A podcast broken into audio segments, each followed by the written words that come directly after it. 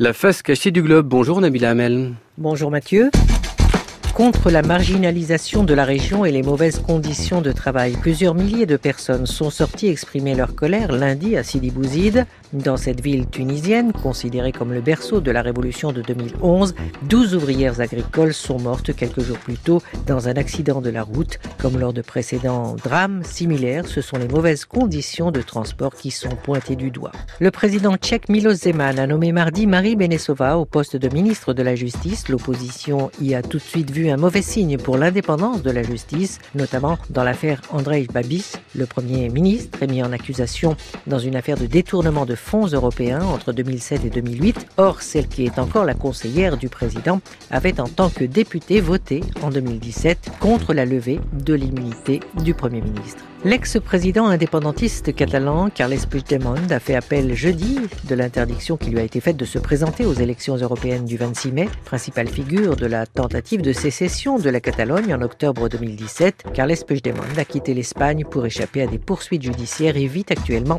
en Belgique.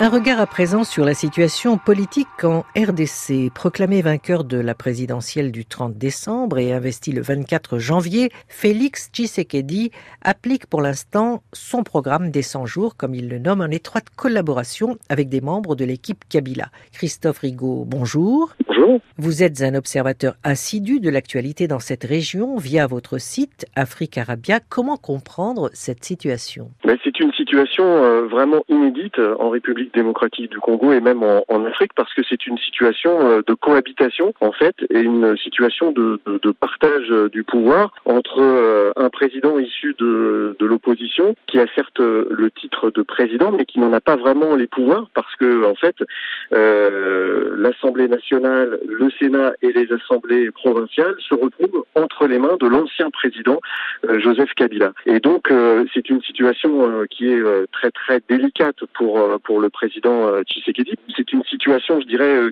quasi schizophrénique parce que à, la fois il doit euh, chercher à s'émanciper de Joseph Kabila qui a la main sur quasiment toutes les institutions et il doit l'isoler et puis à la fois il doit essayer de s'entendre avec lui pour composer le nouveau gouvernement qui fait toujours attendre puisque quatre mois après l'élection de, de Félix Tshisekedi, il n'y a toujours pas de gouvernement en RDC. Martin Fayoulou soutient toujours être le président élu à 60 60% des suffrages et conteste la victoire de Félix Tshisekedi. L'opposant est convoqué demain par la justice. Y a-t-il, à votre avis, une tentative d'intimidation en direction de ceux qui continuent de contester l'élection présidentielle et les choix de gouvernance de l'actuel président? Sur la convocation de Martin Fayoulou, on peut peut-être y voir en fait une, une manœuvre de, de l'ancien président Kabila, hein, qui a toujours euh, ses hommes dans la police, pour en fait peut-être euh, plus mettre en difficulté le nouveau président Félix Tshisekedi que pour mettre en difficulté euh, Martin Fayoulou euh, lui-même, puisque euh, certes, voilà, il, conteste toujours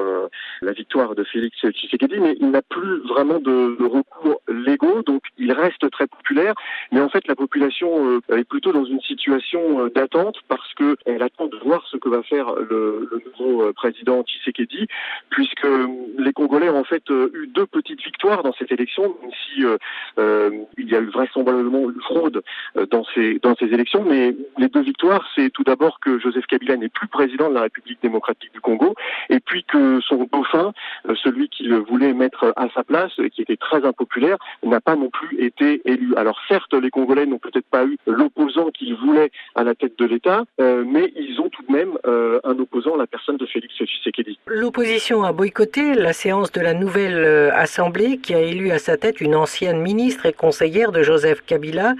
L'opposition peut peut-elle encore jouer un rôle dans le pays face à l'alliance plus ou moins ouverte entre la coalition pro-Kabila et la coalition euh, Cap pour le changement du nouveau président de la République, Félix Tshisekedi?